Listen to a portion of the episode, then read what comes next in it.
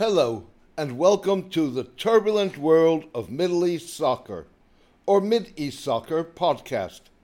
I'm your host, James Dorsey. Recent, diametrically opposed responses to repression of Muslims by China, India, and other Asian countries highlight deep differences among Gulf states that ripple across Asia.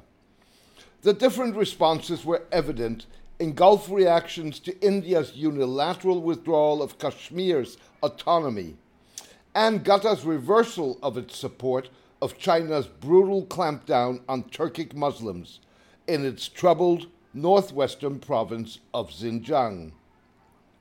The divergence says much about the almost decade long fundamentally different approaches by Qatar and its main detractors, the United Arab Emirates and Saudi Arabia, towards an emerging, more illiberal New World Order in which minority rights are trampled upon. The UAE and Saudi Arabia lead a more than two year long economic and diplomatic boycott of Qatar in a so far failed attempt to force the Gulf state to alter its policies. The feud and divergence reflect the Gulf state's different efforts to maneuver an environment in which the United States has sent mixed signals about its commitment to Gulf security, and China and Russia are seeking to muscle into U.S. dominance of the region. In what was perhaps the most surprising indication of differences in the Gulf, Qatar appeared to reverse its tacit acquiescence in China's clampdown, involving the incarceration in re education camps of an estimated 1 million predominantly Turkic Uyghur Muslims.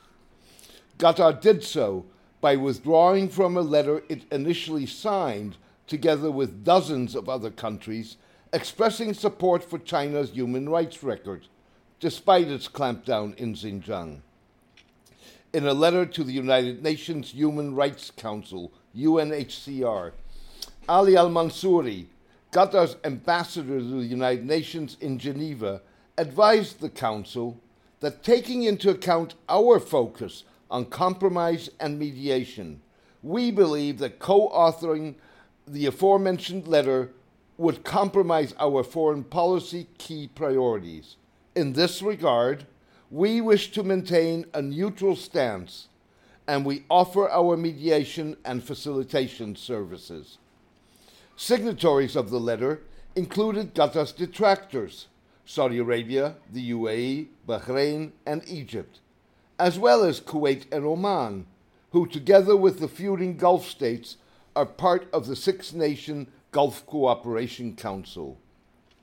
The withdrawal coincided with a U.S. warning that kowtowing to China's desire to erode U.S. military advantages in the Middle East by using its economic leverage and coercion and intellectual property theft and acquisition could undermine defense cooperation with the United States. Many investments are beneficial, but we're concerned countries' economic interests may blind them to the negative implications of some of Chinese investments, including impact on joint defense cooperation with the United States, said Michael Mulroy, the U.S. Defense Department's top official responsible for the Gulf.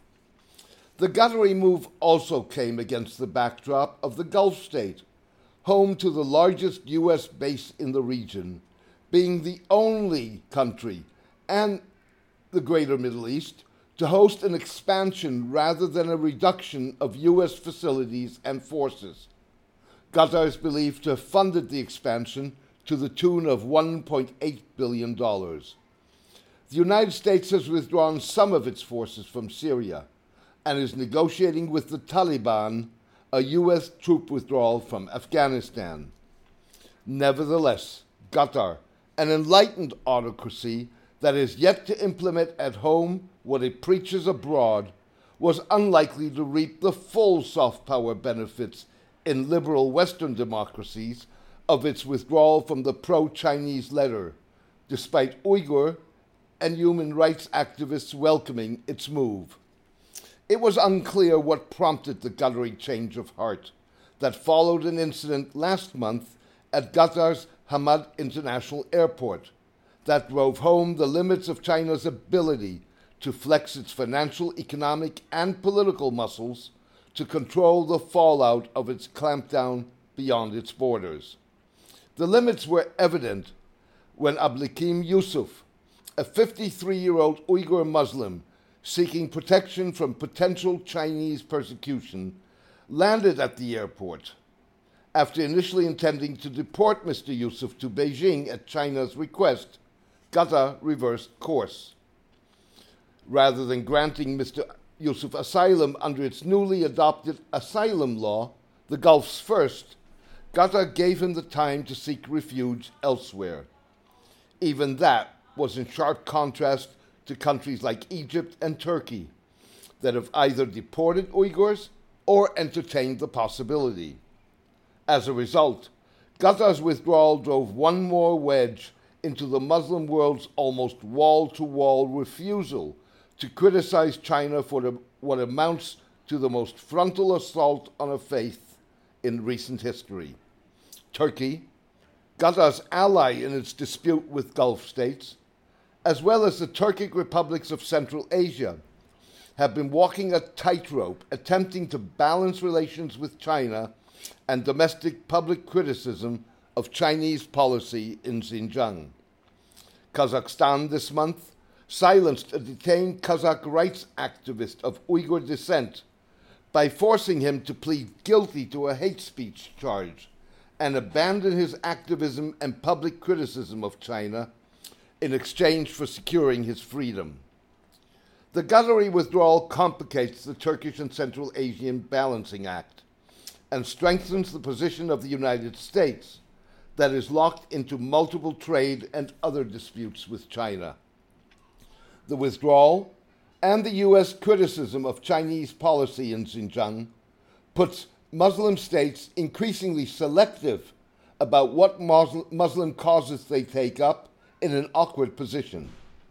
The UAE, in sharp contrast to Qatar, has not only maintained its support of China, but also, alongside Saudi Arabia and Bahrain, ignored requests for support on Kashmir by Pakistan their long standing regional Muslim ally. Adding insult to injury, the three Gulf states are rewarding Indian Prime Minister Narendra Modi for his undermining of Kashmiri autonomy and imposition of unprecedented repressive security measures. Mr. Modi is scheduled to travel this week to the United Arab Emirates to receive the country's highest civilian honor, and on to Bahrain for the first ever visit to that country by a sitting Indian prime minister. Meanwhile, Saudi national oil company Aramco announced a $15 billion investment in an Indian oil company as Mr. Modi was clamping down on Kashmir. For its part, Qatar has remained largely silent about Kashmir, advising its nationals to leave the region.